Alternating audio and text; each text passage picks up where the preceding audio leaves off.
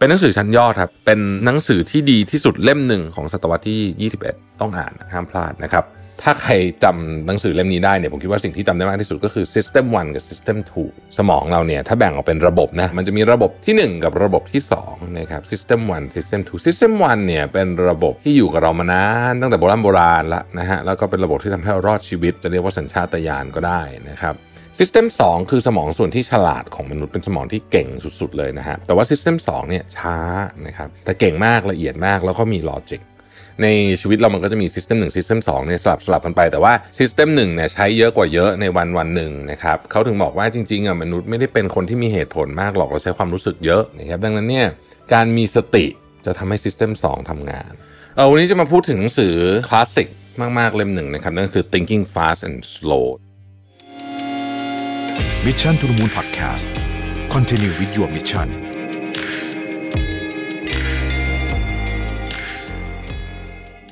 ค้นหาและตั้งค่าความสมดุลในแบบของคุณเอง ด้วย Mission to the Moon Balance Planner 2024 Find Your Harmony สั่งซื้อได้แล้ววันนี้ที่ Line Official Account at Mission to the Moon เออวันนี้จะมาพูดถึงหนังสือคลาสสิก มากๆเล่มหนึ่งนะครับ นั่นก็คือ Thinking Fast and Slow แต่คงไม่ได้แบบมานั่งรีวงรีวิว แล้วเพราะผมคิดว่าเนื้อหาในยหลายท่านคงจะอ่านกันไปหมดแล้วหลายรอบแล้วเนี่ยนะครับ แล้วก็มีคนพูดถึงเยอะมาก ๆ นะครับหนังสือเล่มนี้เขียนโดยอาจารย์ Daniel Kahneman นะครับได้รางวัลโนเบลด้วยนะครับเป็นหนึ่งในหนังสือเล่มที่ดีที่สุด เวลามีคนถามผมว่าหนังสือ top 3 top 5อะไรอย่างเงี้ยนะในชีวิตที่อยากจะแนะนำให้คนอ่านคืออะไรนะครับ ถ้ายังไม่ได้อ่านเล่มนี้นะครับ เล่มนี้เป็นอมัสเลยทีเดียว นะฮะมีแปลไทยแล้วนะครับ แล้วก็เวอร์ชันแปลไทยก็แปลได้ดีด้วยนะฮะในความคิดเห็นผม วันนี้จะมาชวนคุยครับว่าเออพอเรามาคิดคิดถึงหนังสือเล่มนี้หลังจากมันผ่านมาเป็นยี่สิบปีแล้วเนี่ยนะพอมาถึงชีวิตจริง ๆ เนี่ย มันมันเอามาใช้ทำอะไรกันบ้างนะครับ เราพูดถึงหัวข้อแรกของหนังสือก่อนนะครับ ถ้าใครจำหนังสือเล่มนี้ได้เนี่ยผมคิดว่าสิ่งที่จำได้มากที่สุดก็คือ System 1 กับ System 2 นะครับอาจารย์ Daniel Kahneman บอกว่าสมองเราเนี่ยถ้าแบ่งออกเป็นระบบนะไม่ใช่ไม่ใช่ชิ้นส่วนตาม anatomy อะไรแบบแบบแบบภาษาหมออะไรเงี้ยแต่ว่าถ้าแบ่งเป็นระบบเนี่ยมันจะมีระบบที่ 1 กับระบบที่ 2 นะครับ System 1 System 2 System 1เนี่ยเป็นระบบที่อยู่กับเรามานานตั้งแต่โบราณโบราณแล้วนะฮะแล้วก็เป็นระบบที่ทำให้เรารอดชีวิตมานะครับเป็นระบบที่ใช้คำว่าเป็นสัญชาตญาณของมนุษย์นะครับ ระบบที่1เนี่ยนะฮะที่มีอะมิกดาลาอยู่อะไรพวกนี้เนี่ยนะครับมันจะเป็นระบบที่สามารถจัดการบริหารจัดการข้อมูล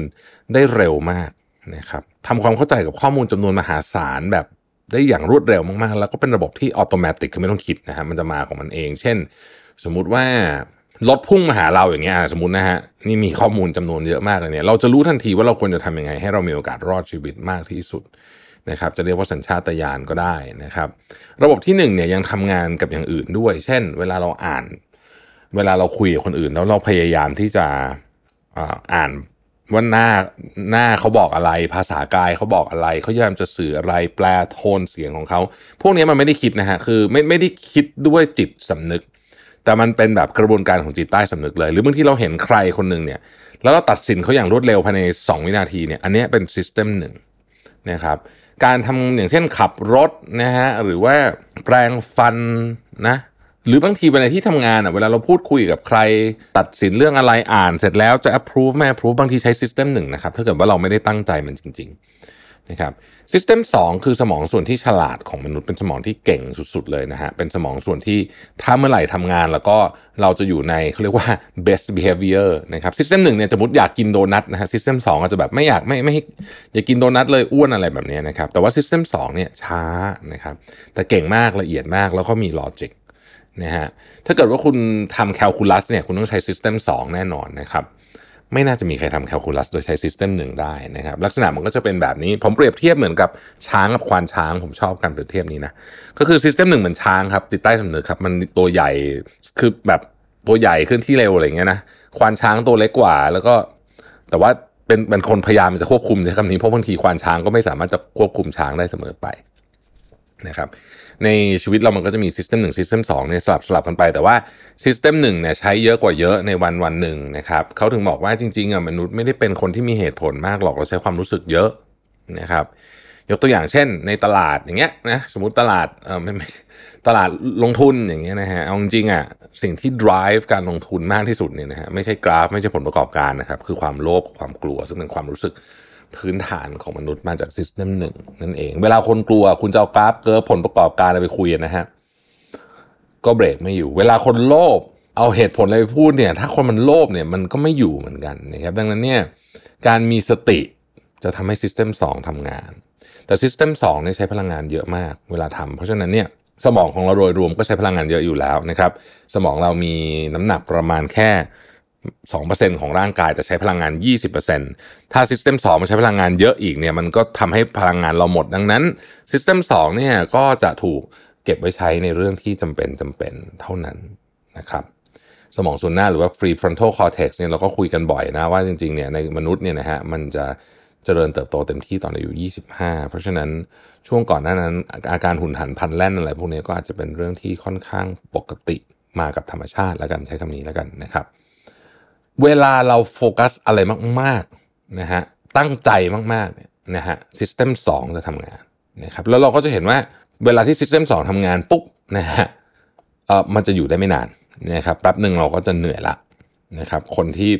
คนที่ซิสเต็มสองทำงานได้นานๆก็คือจะต้องฝึกหน่อยนะครับซิสเต็มสองเนี่ยค่อนข้างที่จะที่จะขี้เกียจนิดนึงเพราะว่ามันใช้พลังงานเยอะนะครับแล้วก็ส่วนใหญ่ก็ เออถ้าเกิดว่าไม่มีอะไรก็ก็จะคล้ายๆกับ endorse นะเขาใช้คำว่า endorse นะฮะสิ่งที่ System 1คิดมาให้ System 1เนี่ยมีอิทธิพลเหนือ System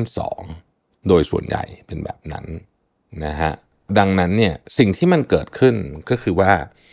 เวลา System หนึ่งทำงานเยอะกว่าในวันวันหนึ่งของเราเนี่ยนะฮะเราก็จะมีสิ่งที่เรียกว่า cognitive bias คือเราจะแบบไม่สามารถตัดสินอะไรที่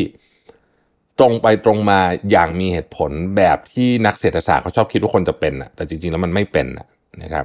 ยกตัวอย่างนะครับ System หนึ่งเนี่ยนะฮะจะชอบของที่แบบง่ายๆ แล้วก็คุ้นเคยเป็นที่คุ้นเคยนะครับ ถ้าให้คุณเลือก อันนี้ไม่มีการ test นะให้คุณเลือกซื้อหุ้น 2 ตัวแล้วคิดจะเลือกตัวไหนเนี่ย ซึ่งหุ้น 2 ตัวนี้จริง ๆ แล้วเนี่ยมีการคล้ายๆกับว่าผลประกอบการใกล้เคียงกันนะครับไอ้หุ้นตัวที่ชื่อมันง่ายกว่านะฮะคนจะซื้อเยอะกว่า นะฮะอะไรอย่างเงี้ยนะฮะแล้วก็ system หนึ่งเนี่ยชอบ pattern มากๆนะครับ system หนึ่งชอบ patternมากๆ อะไรก็ตามที่มาเป็นแพทเทิร์นเนี่ยนะฮะเราจะตัดสินต่อไปได้เลยนะครับ เช่นสมมตินะฮะมันมีความอันนี้ความเชื่อในอดีต ซึ่งซึ่งซึ่งผู้ตอนนี้ก็อาจจะฟังดูตลกตลกนิดนึงแต่ว่าถ้าในอดีตเนี่ยสมมติเราบอกว่าอ้าวมีผู้หญิงคนหนึ่งนะครับ เก่งมีความมุ่งมั่นนะฮะมีแบบความคิดที่เฉียบคมมีความดุดันเนี่ยนะครับ เราก็อาจจะมีการคิดต่อไปว่า คนนี้เนี่ย คนต้องไม่ค่อยชอบมากแน่เลย ต้องไม่ค่อยมีเพื่อน มันเป็นชุดเนี้ยคือซิสเต็มหนึ่งมันเหมือน มันต่อมันต่อเหตุผลให้เสร็จเรียบร้อยเลย ทั้งนั้นที่จริงๆแล้วไม่มีหลักการไม่มีไม่มีเอ่อไม่ได้มีหลักฐานอะไรเลยว่าคนคนนั้นเขาจะเป็นแบบนั้น แต่ว่าภาพของคนที่มีลักษณะแบบนี้ สมมุติว่าเราดูภาพยนตร์เยอะๆแล้วคนที่มีลักษณะแบบนี้ คนอื่นไม่ค่อยชอบในภาพยนตร์นะฮะเราก็จะเอามันอะมาผูกกับเรื่องจริง ๆ ด้วยอะไรแบบนี้นะครับ ทีนี้มันก็จะมีหลายอันที่น่าสนใจในหนังสือที่เขาพูดถึงนะที่ผมรู้สึกว่าเออเวลาคิดถึงแล้วอะมันเจอในชีวิตประจำวันทุกวันเลย เช่น the law of small number นะครับ คือ system หนึ่งเนี่ยจะชอบทำสิ่งที่เรียกว่า over generalization คือแบบมี sample นิดเดียวแต่ว่าฉันสรุปหมดเลย เรียกว่าเหมารวมก็ได้ใช้คำนี้ภาษาไทยคือเหมารวมก็ได้นะครับ อย่างสมมติเนี่ยเราบอกว่าเด็ก gen นี้ก็ขี้เกียจหมดอะสมมติอย่างนี้นะ ทั้งนั้นที่จริงๆแล้วมันอาจจะมีอยู่ประมาณเซี่ยวเดียวนะครับหรืออย่างในสหรัฐอเมริกาก็อาจจะเป็นตัวอย่างที่ดี ตอนนี้คนกลัวมากเลยว่าที่อเมริกาเนี่ยแบบน่ากลัวไม่น่าไปอยู่แล้วนู่นนี่อะไรเงี้ยนะฮะซึ่งผมก็เคยทำตอนซานฟรานไปใช่ไหมคือเอาจริงอะถามว่ามันน่ากลัวไหมมันก็มีเมืองที่น่ากลัวนะครับมีโซนที่น่ากลัว แต่ว่าจริง ๆ แล้วอะโดยส่วนใหญ่แล้วนะฮะมันโอเคเอาพูดจริงๆนะครับโดนส่วนใหญ่แล้วมันโอเค ไม่มีอะไรหรอกเพียงแต่ว่ามันก็จะมีโซนที่น่ากลัวอยู่ แต่ว่า the lost small number คือเราได้ยินเหตุการณ์นี้มันปุ๊บเนี่ยเราก็จะรู้สึกว่าเฮ้ยมันจะต้องเป็นแบบนี้หมดแน่เลยเราก็จะแบบเหมารวมไปหมดเลยนะครับ หรือบางทีเนี่ยอย่างตอนที่เรามีเออเออนี่ผมเจอเองเลย อย่างตอนที่เรามีม็อบสมัยนู้นเนี่ยนะเพื่อนผมอะก็จะมาเที่ยวผมก็ถามว่าเฮ้ยจะไปได้เหรอดูมันแบบน่ากลัวมากเหมือนแบบเหมือนเหมือนมันใช้คำว่าซีวิววอร์นะฮะผมก็แบบเฮ้ยมันไม่ขนาดนั้น คือมันก็โอเคตรงตรงจุดที่มันมีม็อบมันก็อาจจะอะไรมีมีมีอะไรนิดหน่อยแต่ว่า ที่อื่นเขาอยู่ปกติ คือคนเขาใช้ชีวิตกันแบบแบบแบบใช้ชีวิตอะปกตินะฮะเพราะฉะนั้นอันเนี้ยคือ the law of small number บางทีเนี่ยเราเห็นอะไรบางอย่างเนี่ยนะครับ สมมตินะฮะเราเห็นคอมเมนต์ใน product เราในโซเชียลมีเดียที่ไม่ดีใช่ป่ะสักสองสามอันอะไรเงี้ยเราก็แบบโอ้โหตายแล้วต้องแก้ปัญหาใหญ่โตขึ้นจริงบางทีอาจจะไม่มีอะไรก็ได้ ผมเองก็พยายามจะระวังของการตกเป็นเหยื่อของเรื่องนี้นะครับ อีกอันหนึ่งคือ anchoring effect ครับ มนุษย์เราเวลาเห็นตัวเลขอะไรบางอย่างเนี่ยเราจะยึด นะฮะยึดไอ้ตัวเลขเนี้ยนะครับเป็นจุดเริ่มต้นนะฮะยกตัวอย่างเช่น สมมุตินะฮะมีคนเขาตั้งใจจะขายของคุณ 50 เหรียญนะแต่เขาบอกคุณก่อนว่าร้อยเหรียญนะครับแล้วคุณก็แบบเฮ้ยแพงอะต่อไปต่อมาได้ 70 เหรียญคุณอาจจะพอใจแล้วทั้งที่จริงๆอะไอ้ของเนี่ยเขาตั้งใจจะขายแค่ 50 ด้วยซ้ำแต่เรามีแองเกอร์ที่จุด 100 แล้วนะครับ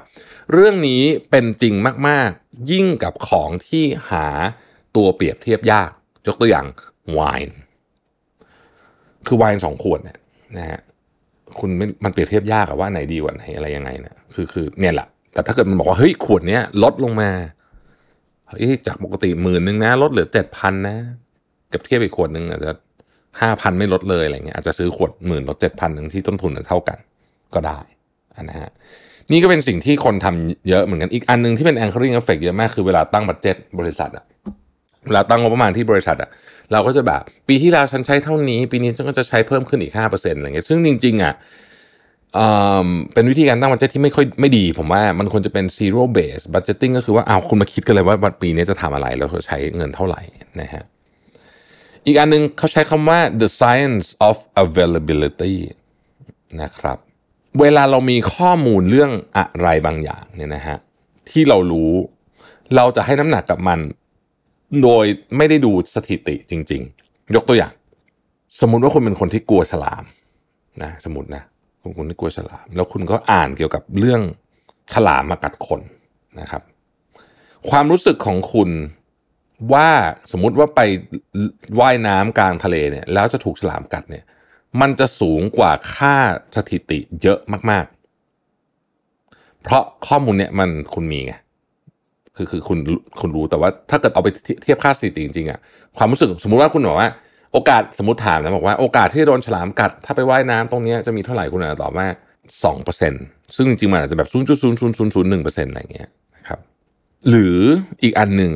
ก็คือเรื่องของว่า emotion ที่มันส่งผลต่อ system หนึ่งนะครับคนที่กลัวการบินอะ นะฮะคนที่กลัวการบินจะรู้สึกว่าเครื่องบินมีโอกาสตกเยอะมากๆ แล้วเลือกเดินทางทางรถดีกว่า ปลอดภัยกว่า แต่ทั้งๆที่จริงๆแล้วอะรถอันตรายกว่าเยอะนะครับดูในเชิงสถิติยังไงก็อันตรายกว่าเยอะนะฮะอย่างเงี้ยเป็นต้นนะครับก็จะเป็นลักษณะของ bias ชนิดหนึ่งนะครับอีกอันหนึ่งนะฮะคือบางทีเนี่ยเราพยายามอธิบายบางอย่าง โดยไม่สนใจค่าทางสถิติ ซึ่งเป็นข้อมูลที่มีความน่าเชื่อถือมากกว่านะครับ โดยพยายามโยงเหตุผลบางอย่าง และ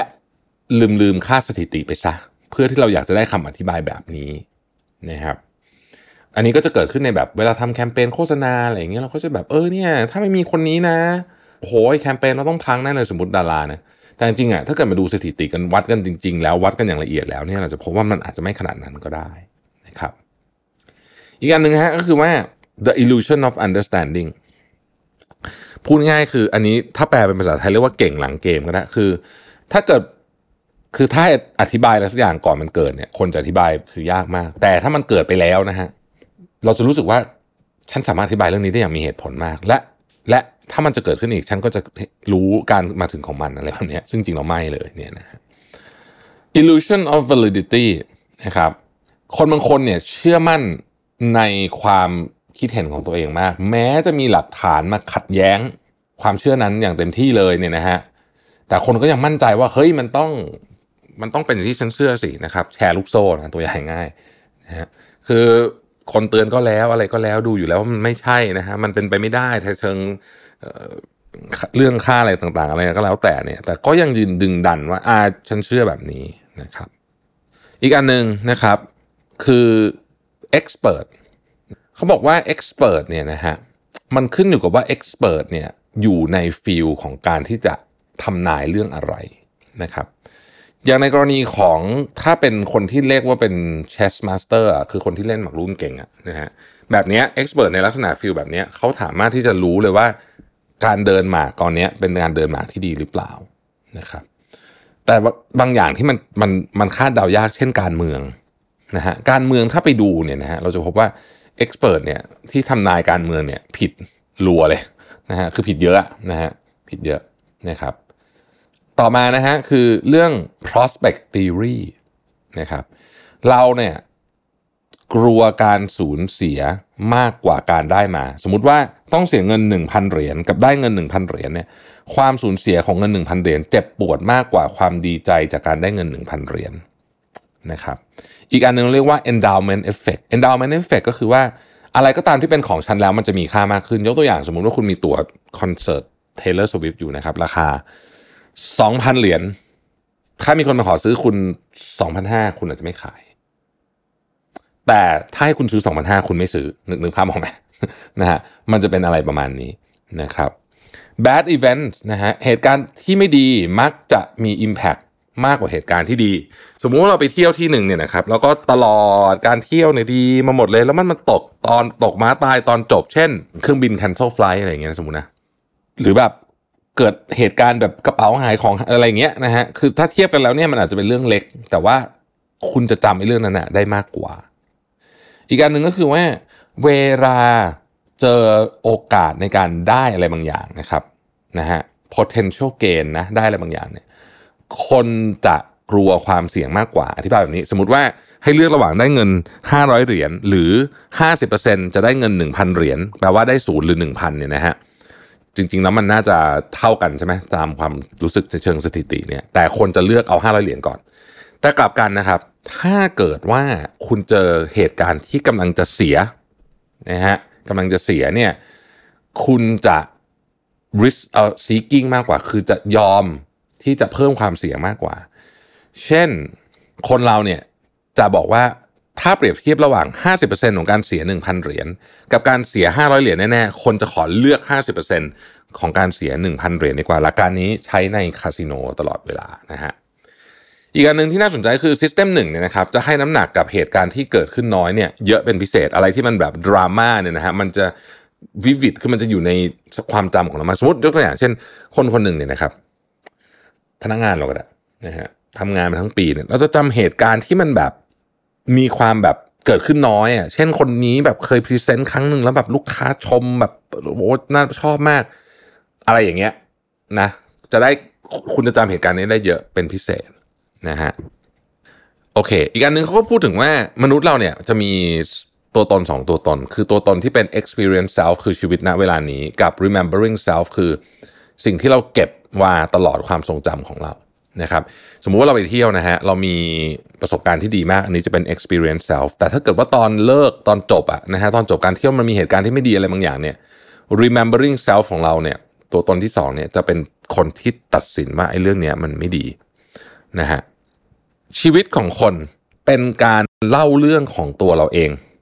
นะฮะเรื่องเราเป็นคือเวลาเราให้เล่าเรื่องเกี่ยวกับชีวิตตัวเองเนี่ยโดยเฉพาะย้อนหลังกลับไปเนี่ยนะฮะมันคือเรื่องที่เราอยากเล่าหรือเปล่าเรียกว่าเป็น our own narrative เป็นเรื่องที่เราอยากเล่าบางทีมันไม่ใช่เรื่องจริงที่เกิดขึ้นด้วยซ้ำนะครับ หรือมันเป็นการตีความของเราในแบบนั้นนะฮะและคนเนี่ยบางทีเนี่ยนะครับ เราให้คะแนนความรู้สึกจากสิ่งประกอบไม่ใช่ความรู้สึกจริง ยกตัวอย่างเช่น ถ้าสมมติไปถามว่าคุณมีความพึงพอใจมากขนาดไหน ถ้าคนคนนี้เขาเป็นคนที่มีงานที่ดีนะครับ ได้เงินเยอะมีอะไรแบบนี้เนี่ยนะฮะเขาก็จะบอกว่าเขามีความพึงพอใจกับกับชีวิต แต่ day to day คือการทำงานทุกวันจริงๆ จะเป็นคนที่แบบเครียดสุดๆ แบบจะจะจะบ้าตายแบบเป็นคนที่แบบชีวิตไม่มีความสุขเลยแต่พอไปถามก็เพราะว่าเขามีงานที่ดีอะมันก็ต้องมีความสุขสิ เราก็จะบอกตัวเองแบบนั้นนะครับอาทีนี้เนี่ยนะฮะเราก็มาดูว่าใน ชีวิตจริง ๆ ของเราเนี่ยนะฮะมันมีตัวอย่างอะไรบ้างที่ที่เราสามารถเอามาใช้ได้นะครับ อันนึงที่ผมชอบมากเลยจากทั้งหมดเนี่ยนะก็คือเรื่องของการเฟรมคำพูดหรือว่าตัวอย่างต่างๆนะครับ เช่นถ้าเราบอกว่าการผ่าตัดนี้มีโอกาสรอด 90%เปรียบเทียบกับการผ่าตัดนี้มีโอกาสตาย 10%เนี่ยคนเนี่ยพูดแบบแรกคนจะอยากผ่าตัดมากกว่านะครับ คือมีโอกาสรอด 90%เนี่ยนะฮะนี่คือวิธีการ frame ทั้งที่จริงๆมันคือประโยคเดียวกัน นะครับดังนั้นการ frame เนี่ยคือสำคัญมากนะฮะตัวอย่างจริงๆนะครับในชีวิตจริงๆเนี่ยนะครับมีหลายเรื่องที่เกิดขึ้นกับเราบ่อยๆ อันแรกเราเรียกว่า halo effect halo effect เนี่ยคือว่าคุณสมบัติบางอย่างทำให้เราไปคิดตัวเองว่าเขาต้องมีคุณสมบัติอีกอย่างด้วยแน่เลย เช่นคนหน้าตาดี จิตใต้สำนึกของเราเนี่ย เราจะบอกว่าเฮ้ยคนนี้น่าจะมีความสามารถด้วยสมมตินะ ซึ่งมันเป็นอย่างนั้นจริงๆนะครับเขาเคยมีการทดสอบเรื่องนี้มาแล้วว่า คนที่หน้าตาดีแต่งตัวดีดูมีความมั่นใจเนี่ยนะครับ โดยที่เราไม่รู้ตัวเนี่ยเราจะให้คะแนนอันเนี้ยนะครับ เหนือคะแนนบางอย่าง เหนือประสบการณ์หรือเหนือคุณสมบัติที่เราต้องการจะหาจริงอะ่ะถ้าเกิดว่าถามแบบปกติอะ่ะแต่ว่าเนื่องจากว่าคนเนี้ยมี halo effect ดูดีพูดจาดี แต่งตัวดีมารยาทดีอะไรอย่างนี้เป็นต้นนะครับ ซึ่งถามว่ามันเกี่ยวกับงานไหมก็อาจจะไม่ได้เกี่ยวตรงๆก็ได้นะครับ อีกอันหนึ่งนะครับก็คือว่าเราไม่ชอบความสูญเสีย อย่างที่บอกเสียเงินพันเหรียญเจ็บปวดกว่าได้เงินพันเหรียญดังนั้น เวลาตัดสินใจเรื่องเกี่ยวกับการเงินนะครับ ถ้าสมมติหุ้นเราซื้อแล้วมันตกอะนะเรา มัน มันยากมากเลยที่เราจะคัดลอสอะนะฮะเราหวังว่ามันจะกลับมา เพราะว่าการคัดลอสเนี่ย ไม่ใช่ว่าเราไม่รู้นะ ว่ามันควรจะต้องทำบางทีเนี่ยมันเจ็บปวดเกินไป อืมบางทีมันเจ็บปวดเกินไปนะครับ หรือเขาบอกว่า ถ้าพูดถึงเอ่อเฟรมมิ่งอย่างเงี้ยนะสำคัญมากสมมุติว่าพูดกับสาธารณชนนะครับ ซึ่งอันนี้เป็นเทคนิคที่นักการเมืองใช้บ่อยนะครับ สมมตินะ เรามาลองเปรียบเทียบสองอันนี้กันนะครับ โฆษณาหนึ่งชวนคนไปฉีดวัคซีนบอกว่า ไปฉีดวัคซีนนะ แล้วมันจะลดความเสี่ยงของคุณในการติดโควิด 70%อันที่หนึ่งอันที่สองไม่ฉีดวัคซีน จะเพิ่มความเสี่ยงของคุณในการติดโควิด 70% นะฮะไออันที่สองเนี่ย จะทำให้คนไปฉีดได้เยอะกว่านะครับ เพราะว่าคนไม่ชอบ negative outcome แม้ว่าจะเป็นสิ่งที่ตัวเองลังเลอยู่ก็ตามนะฮะอันนี้ก็นักการเมืองใช้เยอะนะครับ คนโฆษณาใช้เยอะนะฮะ availability bias นะครับอย่างเช่นสมมุติว่ายาก็ได้นะครับ จริงๆเขาบอกว่าหมอเนี่ยเองเนี่ยนะฮะก็เจอ availability bias บ่อยเหมือนกันเขาบอก หมอเนี่ยสมมติว่าเคยได้ยินเกี่ยวกับ side effect เกี่ยวกับยาตัวหนึ่งนะครับได้ยินมานะฮะจากเพื่อนนะครับถึงแม้ว่าค่าเชิงสถิติจะบอกว่ามันโอกาสต่ำมากที่ที่จะเกิดขึ้นเนี่ยนะฮะแต่มันเพิ่งได้ยินมาเรื่องเนี้ยหมอคนนี้เพิ่งคุยกับเพื่อนมาแล้วเพิ่งได้ยินเรื่อง side effect เนี้ยมาพอดีเลยนะครับหมอคนนี้จะให้ค่าความเสี่ยงกับ side effect อันเนี้ยสูงเลยและอาจจะไม่ยอมจ่ายยานี้เพราะกลัว side effect ทั้งที่จริงๆแล้วเนี่ยในเชิงสถิติเนี่ยมันน้อยมากนะครับ อีกการหนึ่งก็คือ endowment effect นะฮะสมมุติมีบ้านอยู่หลังหนึ่ง เป็นบ้านของเรานะ เราจะตีราคาบ้านเนี้ยสูงกว่าความเป็นจริงเสมอ แต่ถ้าให้เราไปซื้อบ้านหลังเดียวกันเนี้ยแต่มันยังไม่เป็นของเราเนี่ยนะฮะด้วยราคาที่เราตีราคามาตอนแรกเนี่ยราคานั้นเราจะไม่ซื้อนี่คือ endowment effect นะครับซึ่งคือคืออะไรก็ตามที่มันเป็นของเราแล้วอะเราจะรู้สึกว่ามันมีค่าเกินบางทีเกินกว่าความเป็นจริงเราจะประเมินค่าของมันเนี่ย ผิดไปเออว่างั้นเถอะนะครับ แล้วมันก็มีอีกหลาย ๆ อันในนี้ที่พูดถึงเยอะมาก ๆ เลยนะครับ เช่นเเวลาทำเอ่อ corporate planning นะฮะเรามักมีความคิดว่า ถ้าเราวางแผนดี ตัวเลขทุกอย่างมันต้องดีขึ้นนะฮะแล้วเราคิดว่าเราจะต้องวางแผนปีนี้ดีกว่าปีที่แล้ว เพราะฉะนั้นปีนี้ตัวเลขทุกอย่างจะต้องดีขึ้นอย่างแน่นอนนะครับ ทั้งนั้นที่จริง ๆ แล้ว ไม่เกี่ยวเลยนะฮะคือมันอาจจะแย่ลงด้วยซ้ำก็ได้อะไรอย่างเงี้ยนะครับ หรือที่ผมชอบที่สุดคือ confirmation bias confirmation bias คือว่าคุณเชื่ออะไรไปสักอย่างหนึ่งแล้วว่าเช่นคุณชอบพักการเมืองนี้ไปแล้วนะฮะเราจะหาหลักฐานมาสนับสนุนความเชื่อนี้ตลอดเวลา แล้วเขาทาอะไรก็จะถูก ต่อให้ทำผิดเราก็จะหาหลักฐานมาพยายามช่วยแก้ต่างในขณะเดียวกันถ้าคุณไม่เชื่อเรื่องนี้แล้ว ไม่เชื่อพรรคการเมืองนี้ไม่ชอบพรรคการเมืองนี้ทำอะไรก็ผิด นะครับเขาทำถูกเราก็จะยังหาหลักฐานมาบอกว่าเขาทำผิดนะครับ confirmation bias เนี่ยรุนแรงมากยิ่งขึ้นโดยโซเชียลมีเดียเพราะว่าอัลกอริทึมของโซเชียลมีเดียเนี่ยมันคอยเสิร์ฟสิ่งที่เราอยากดู สมมุติว่าคุณคลิกไลค์คอมเมนต์การเมืองประเภทหนึ่งไปพูดเชิงบวกกับคอมเมนต์ประเภทหนึ่งแล้วเชิงลบนะฮะหรือว่าunfriend เพื่อนที่มีความคิดเห็นในการเมืองแตกต่างกันในที่สุดเนี่ย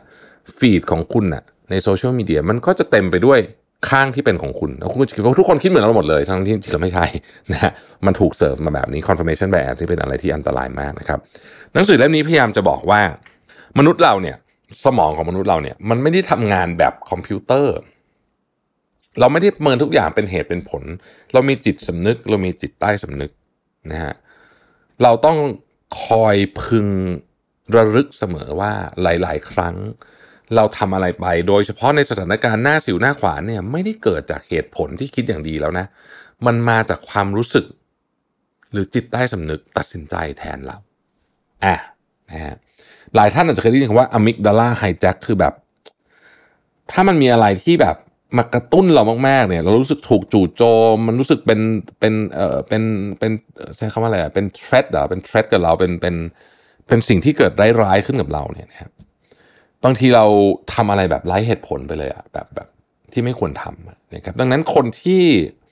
เข้าใจเรื่องนี้ต้องคอยพยายามเช็คอยู่ตลอดเวลาว่าเฮ้ยตอนเนี้ยเราถูก system หนึ่งเอ่อ take over ไปหมดแล้วหรือเปล่าทั้งที่จริงๆแล้วเนี่ยมันควรจะเป็นงานของ system สองนะอะไรแบบนี้เป็นต้นนะครับ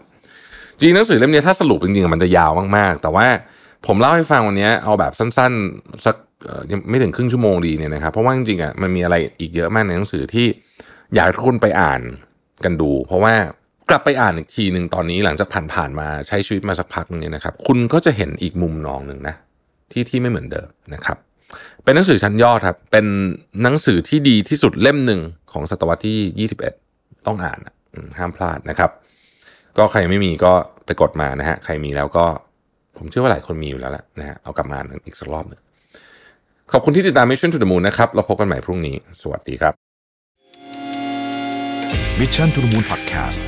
Continue with your mission